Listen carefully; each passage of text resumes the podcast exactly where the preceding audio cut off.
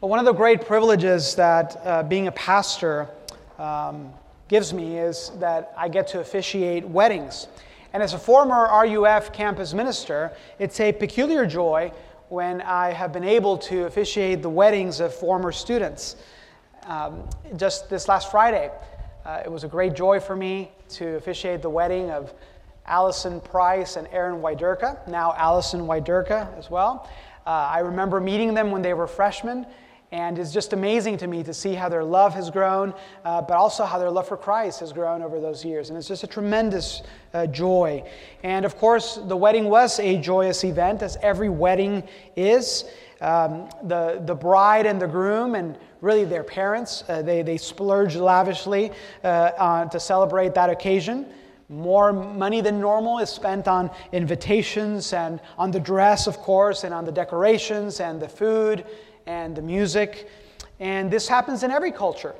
Uh, and, and, and it's perfectly justified. The occasion merits that. But I would say, submit to you that, especially as Christians, we ought to be uh, especially joyous around weddings because, uh, as Christians, we are, have the great privilege of understanding the true meaning of the wedding. And that's that it points us to that magnificent royal wedding at the end of time. Psalm 45 is a beautiful love song commemorating a royal wedding. It is uh, the wedding of a king in the line of David. Some scholars would suggest that it commemorates the wedding of Solomon to Pharaoh's daughter, but I think as we look at the text, it becomes very clear, actually, that this is about a much greater wedding involving a much greater king. It points to the wedding of weddings, the royal wedding at the end of time. See, Psalm 45 has much to teach us about that bridegroom and about his bride. So let me read to you now Psalm 45. Please turn there. Psalm 45. Please uh, give your attention to the reading of God's word. To the choir master, according to lilies, a maskil of the sons of Korah, a love song. My heart overflows with a pleasing theme. I address my verses to the king. My tongue is like the pen of a ready scribe. You are the most handsome of the sons of men. Grace is poured upon your lips, therefore, God has blessed you forever. Gird your sword on your thigh, O mighty one, in your splendor and majesty. In your majesty, ride out victoriously for the cause of truth and meekness and righteousness. Let your right hand teach you awesome deeds. Your arrows are sharp in the heart of the king's enemies. The peoples fall under you. Your throne, O God, is forever and ever. The scepter of your kingdom is a scepter of uprightness. You have loved righteousness and hated wickedness. Therefore, God, your God, has anointed you with the oil of gladness beyond your companions.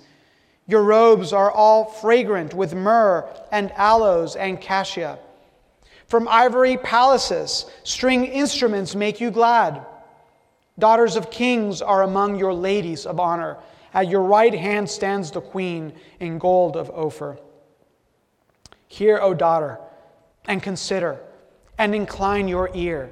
Forget your people and your father's house, and the king will desire your beauty. Since he is your Lord, bow to him.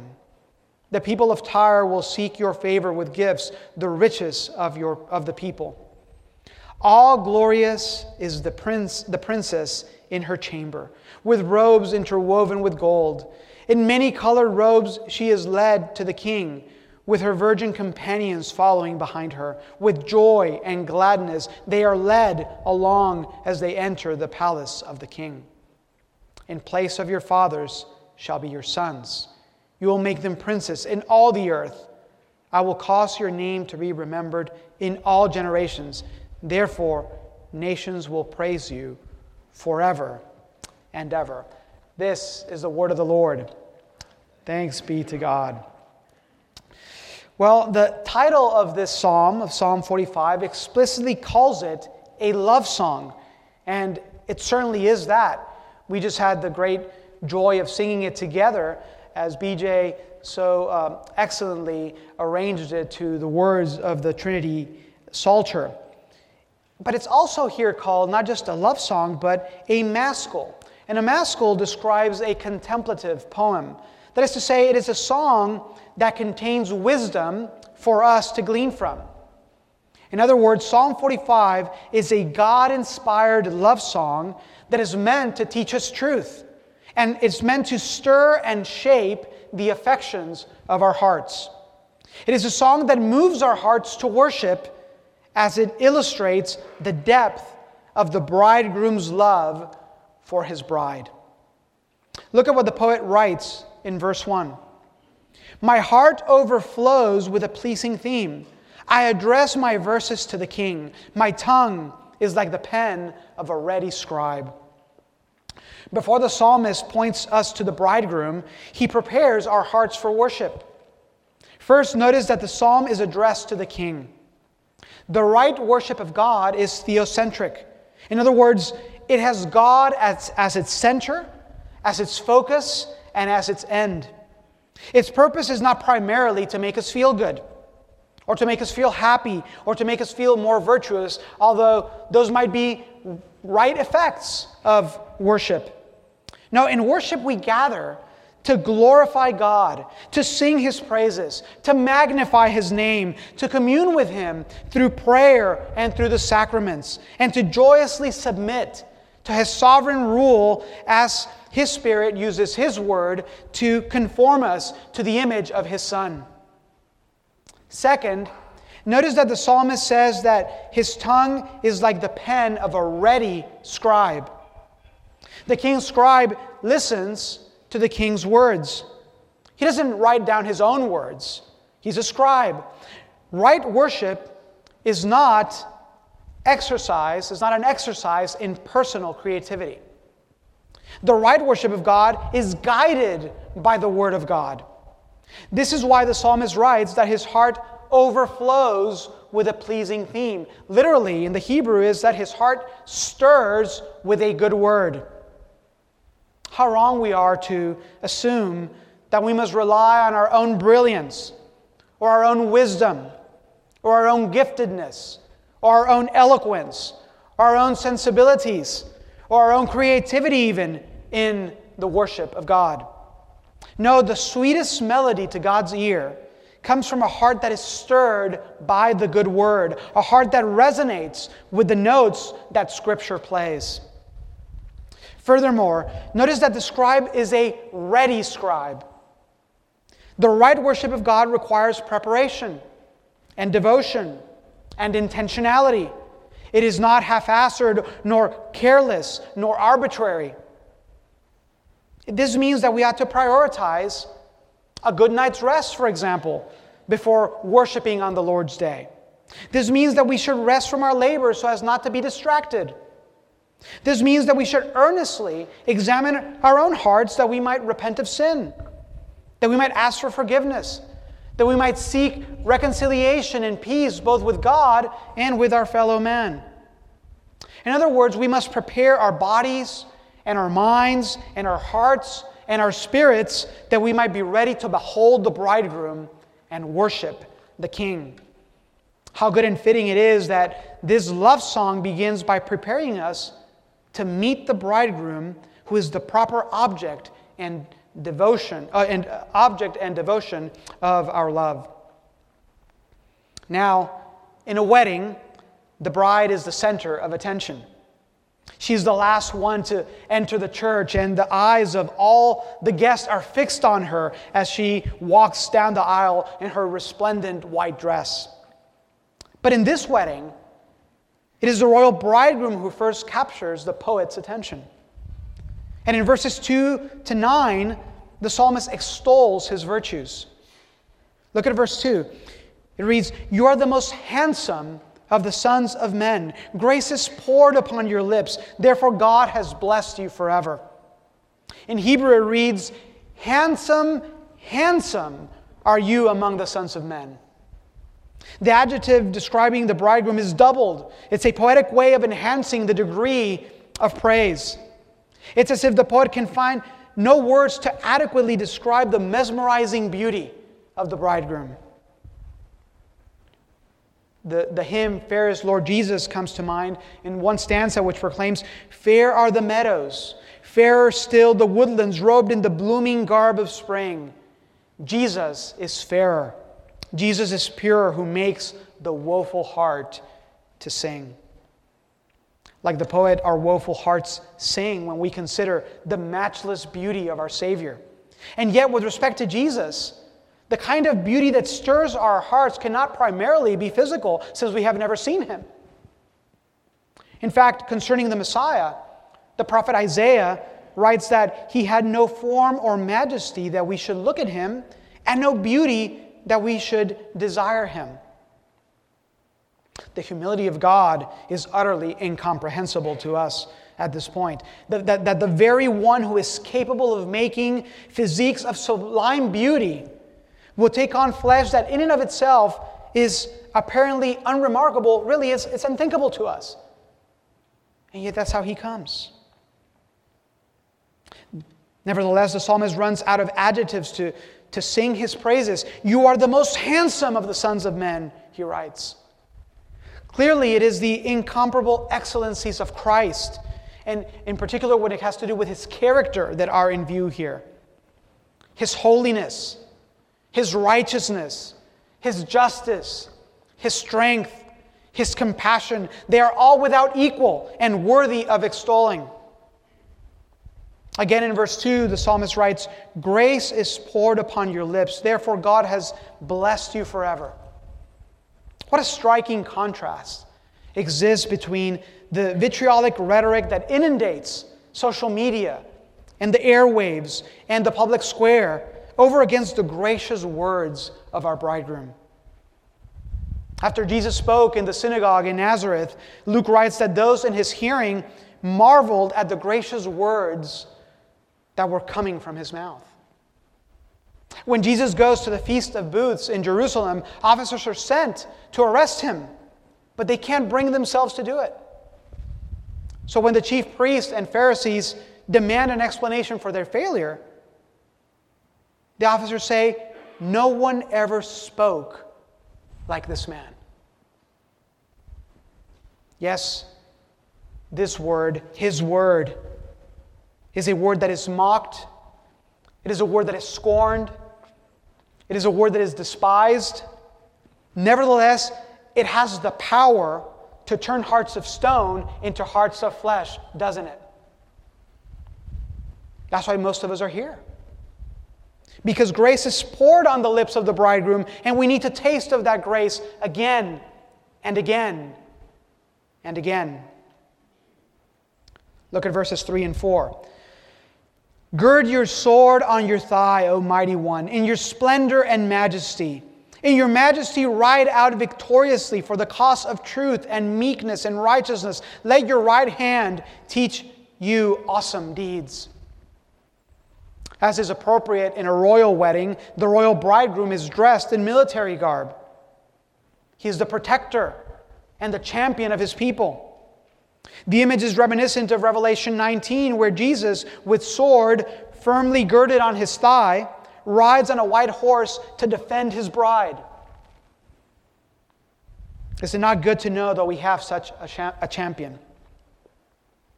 One who has conquered sin, one who has conquered death, one who will one day subdue all of his and all of our enemies. It is this conquering bridegroom who secures our hopes and who allows us to not give up when we struggle against sin, to not give up when trials um, come at us from all sorts of angles. And it is good that the psalmist focuses on the sword. For our bridegroom wields the sword of the Spirit, the sharp, two edged blade of Scripture. Yes, the word is soaked in grace. But as it pierces our hearts, it convicts us of sin and leads us to repentance, even as the sword covers the wound with its healing balm of grace, giving new life to new hearts. Oh, that we too would effectively wield that two edged sword that pierces to the division of soul and of spirit, of joint and of marrow, discerning the thoughts and intentions of the heart. Look at verse 5. Your arrows are sharp in the heart of the king's enemies. The peoples fall under you. In Psalm 127, verse 4, we find echoes of this verse where we read, Like arrows in the hand of a warrior are the children of one's youth. Our children are the arrows of the warrior king, the arrows of the bridegroom who is the protector and the champion of his bride. And it is sharp arrows that penetrate the hearts of the king's enemies, even winning them over to the realm. This is why we could not be more thankful for our children's ministry staff and our youth ministry staff, together with so many volunteers who devote themselves to discipling our covenant children, to equipping them with Scripture, to praying for their continued growth and maturity in godliness. And of course, we as parents must also devote ourselves to disciple the children in our homes, to rear them in the nurture and admonition of the Lord that they might indeed be sharp arrows in the mighty hands of Jesus. Our children are the heritage of our faith, and they must carry within their hearts the treasure of the gospel. They must be the light of the world and the salt of the earth. Their mission is their great honor, and it is our privilege as parents and as grandparents and as adult members of this church to be entrusted by our King to sharpen them Verses 6 and 7 says, Your throne, O God, is forever and ever. The scepter of your kingdom is a scepter of uprightness. You have loved righteousness and hated wickedness. Therefore, God, your God, has anointed you with the oil of gladness beyond your companions. If there was ever any doubt that this love song is about Jesus, verses 6 and 7 ought to put that doubt to rest. The author of Hebrews makes this explicit when he writes, quoting this portion of the Psalms. He writes, But of the Son, he says, Your throne, O God, is forever and ever. The scepter of uprightness is the scepter of your kingdom. You have loved righteousness and hated wickedness. Therefore, God, your God, has anointed you with the oil of gladness beyond your companions. Again, this poem clearly is about the Son. The Son who, who here is called God. And not just a God, but the eternal God whose throne is forever and ever. This is not about Solomon or about any other king. No king can be called that. No king would fulfill this. No king reigns forever and ever. This is about Jesus. If you're a Christian, this is about your bridegroom. Can you pause and consider the breadth and the length and the height and the depth of the bridegroom's love for his bride? He leaves the glories of heaven and the splendor of the heavenly courts to rescue his beloved. Though without sin, he comes in the likeness of sinful flesh, entering into this fallen world, experiencing the miseries of this life, suffering the pains of hell, that righteous and holy judgment of the Father, and dying the shameful death on the cross. And he does this to rescue his bride out of the pit of destruction and out of the miry bog of sin. Yes, this is the magnificent bridegroom. Notice also that he holds the scepter. It is a symbol of his sovereign rule and dominion over all things. His rule is characterized by uprightness, even as he loves righteousness and hates wickedness. Sometimes we struggle to accept the idea that God might dare to judge sin, that he might dare to judge sinners. We fail to comprehend the righteous judgment of God because instead of truly loving holiness, we still love sin. And we can't fathom an upright ruler who truly loves righteousness and hates wickedness. It's beyond our comprehension. But this royal bridegroom really is a righteous king. He loves righteousness with the same intensity that he hates wickedness. This is why the, sons, the Son of God had to drink the cup of God's wrath on the cross. It couldn't be any other way. God would not overlook our sin. He can't. He's holy, He's just. This is also why, if you are in Christ, you can be sure, you can be certain that you will not be judged on the last day. Because Christ has already been judged in your place. And God, as perfectly just, will not seek satisfaction for that which his Son has already atoned for with his blood. His judgments are always right. We need not doubt him. And Scripture promises that he rules forever and ever. So we can enjoy assurance of salvation, knowing that even when we face adversity, our loving bridegroom is the eternal King who guards our eternal inheritance. Those are sweet words to us. He is our Savior, He is our anchor, He is our rock. Look again at verse 7. Therefore, God, your God, has anointed you with the oil of gladness beyond your companions. The bridegroom is God and yet is anointed by God. This is another unequivocal Old Testament witness to the triune God of Scripture. Let no one tell you that the, the Trinity is a New Testament innovation. It's not, it's everywhere. And here we have it explicitly so. The bridegroom is God and yet is anointed by God.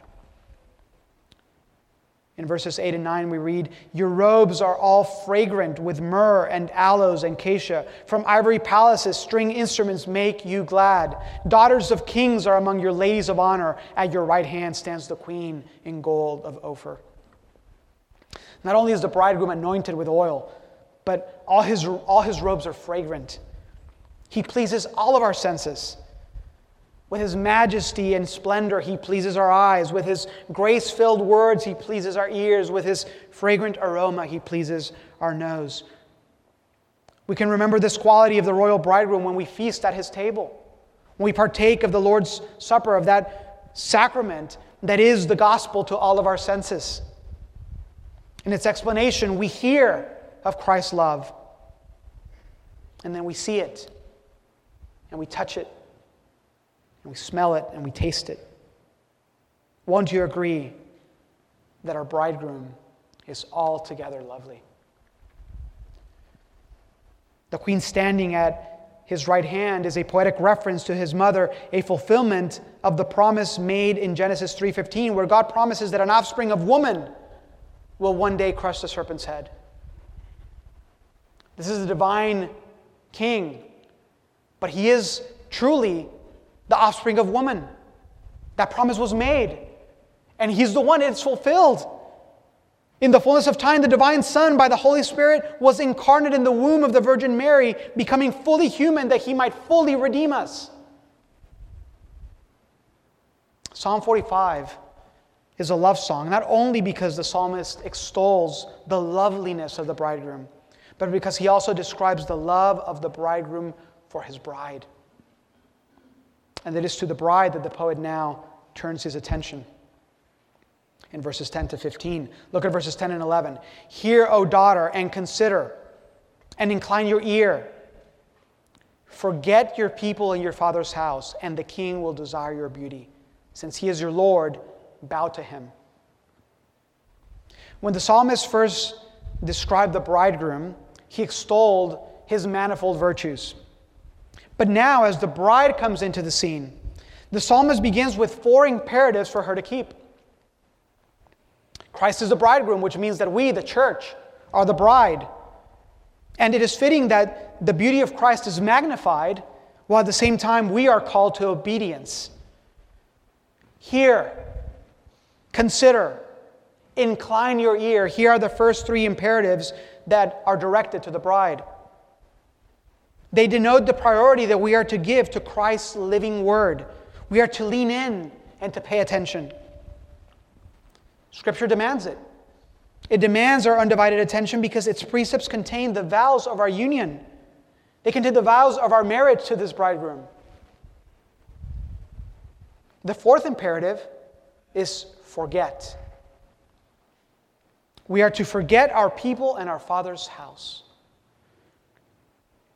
It's not that we are to deny our culture and our heritage, it's that we are to value and prioritize Christ's love in its proper dimension. The wedding marks the formation of a new family, and our loyalty to it must be without rival. The royal bridegroom is completely committed to his bride, and so his bride must be totally committed to him. We used to be citizens of the city of destruction, but now we are citizens of the city of God. We used to be in the household of Adam, but now we're in the household of Christ. We used to be children of wrath, but now we can call God Father. Forgetting our previous allegiances, we must commit ourselves to Christ alone. Proverbs 31:30 states that charm is deceitful and beauty is vain, but a woman who fears the Lord is to be praised. This loyalty to the bridegroom will shape our godly character and adorn our lives with spiritual fruit. It will make us beautiful in God's eyes. The Apostle Peter puts it this way in 1 Peter 3, verse 4, where he addresses wives, saying, But let your adorning be the hidden person of the heart, with the imperishable beauty of a gentle and quiet spirit, which in God's sight is very precious. This is why verse 11 says that this will cause the bridegroom to further desire the beauty of his bride. Godliness is becoming of the Christian. Godliness is attractive, certainly to the world, but, but even to our bridegroom. And we ought to seek it. We ought to adorn ourselves with the fruit of the Spirit. The church must forsake all others and cleave only to Christ.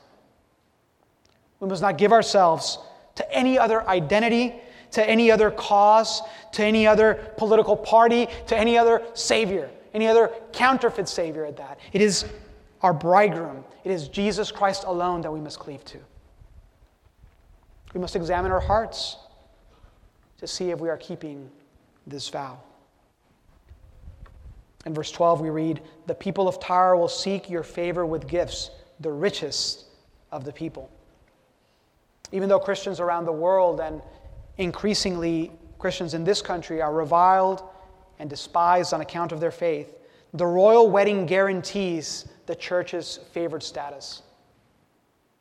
Jesus promises that the gates of hell will not prevail against his bride, against the church, so we can be certain that our bridegroom's promise guarantees our vindication, no matter what our present circumstances may be. And that is good for us to remember. And then look at verses 13 to 15. All glorious is the princess in her chamber, with robes interwoven with gold. In many colored robes, she is led to the king, with her virgin companions following behind her. With joy and gladness, they are led along as they enter the palace of the king. The beauty and lavishly decorated robes of the bride make her a sight to behold. Yet we know that our right standing in the heavenly courts is not the result of our own merit. Rather, we know that our bridegroom covers us with his own righteousness, his own perfect righteousness. In other words, the beautiful bridal gown is a costly gift from our bridegroom. He has purchased it with his own blood. This is why Paul writes in 2 Corinthians 5:21, "For our sake God made Jesus to be sin who knew no sin, so that in him, that is to say that in Christ, we might become the righteousness of God. The righteousness of Jesus is our glorious bridal gown. Notice also in verses 14 and 15 that the bride and her companions are led with joy and gladness to the palace of the king. The sovereignty of God in, salvation is in view here. It is He who guides us, who directs us, who leads us, who brings us to Himself. Jesus puts it this way in John 6:44, "No one can come to me unless the Father who sent me draws him." Such is the irresistible grace of the King that leads us by his Spirit into his heavenly court. And in, as verse 15 says, we respond to this leading with joy and with gladness. Because you see, our bridegroom's love has turned our hearts of stone into hearts of flesh. The chains of sin which kept our wills in bondage are forever torn asunder by the unstoppable love of our bridegroom. Now, having described this royal bridegroom and his bride, the psalmist concludes this love song by looking forward to the kingdom they will rule. Look at verses 16 and 17. In place of your fathers shall be your sons. You will make them princes in all the earth. I will cause your name to be remembered in all generations. Therefore, nations will praise you forever and ever. Through the royal wedding, the glory of Christ has become the heritage of our covenant children. They shall be princes in all the earth. We can give them no greater inheritance. But we must not forget that the entire upbringing of a prince was designed to prepare him to be king one day. Let us not forsake the magnanimity of our bridegroom's gift by neglecting our children's instruction in his word. For the royal bridegroom has set his love on his bride and has given his name to her, a name that will be remembered in all generations. We are to forget our natural names because the name of the king is now ours by grace and is a, game that will, is a name that will not be forgotten. It will be an abiding testimony of God's enduring love. And all creation shall marvel and sing praises because of his amazing grace. And on that day, we shall join that chorus and realize that when we've been there 10,000 years, bright shining as the sun, we've no less days to sing God's praise than when we first begun. What a love song. What a bridegroom. What a king. Let's pray. Heavenly Father, that we would be your Son's bride is altogether unfathomable. We who are sinners, we who are unfaithful, we who still, even after tasting of your grace, love sin. Father, we are not worthy of this amazing gift, and yet you give it to us. So, Father, I pray that our hearts would be melted by that love, and that more and more your Spirit would masterfully, expertly conform us to the image of Christ, to the image of the bridegroom, that we might reflect all his beauty and all his splendor and all his grace and all his mercy and all his holiness, that we might be light and that we might be salt. And Father, we especially pray that our children, that our children would know that this is their heritage, that these boys and girls would know that they are beloved by the King,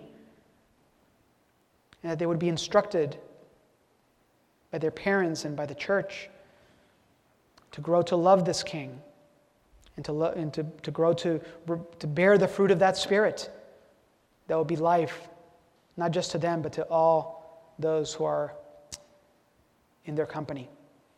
And Father, we pray for those that might be here who don't know that King.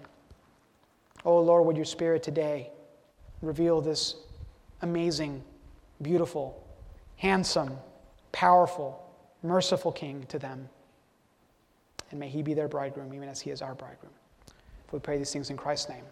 Amen.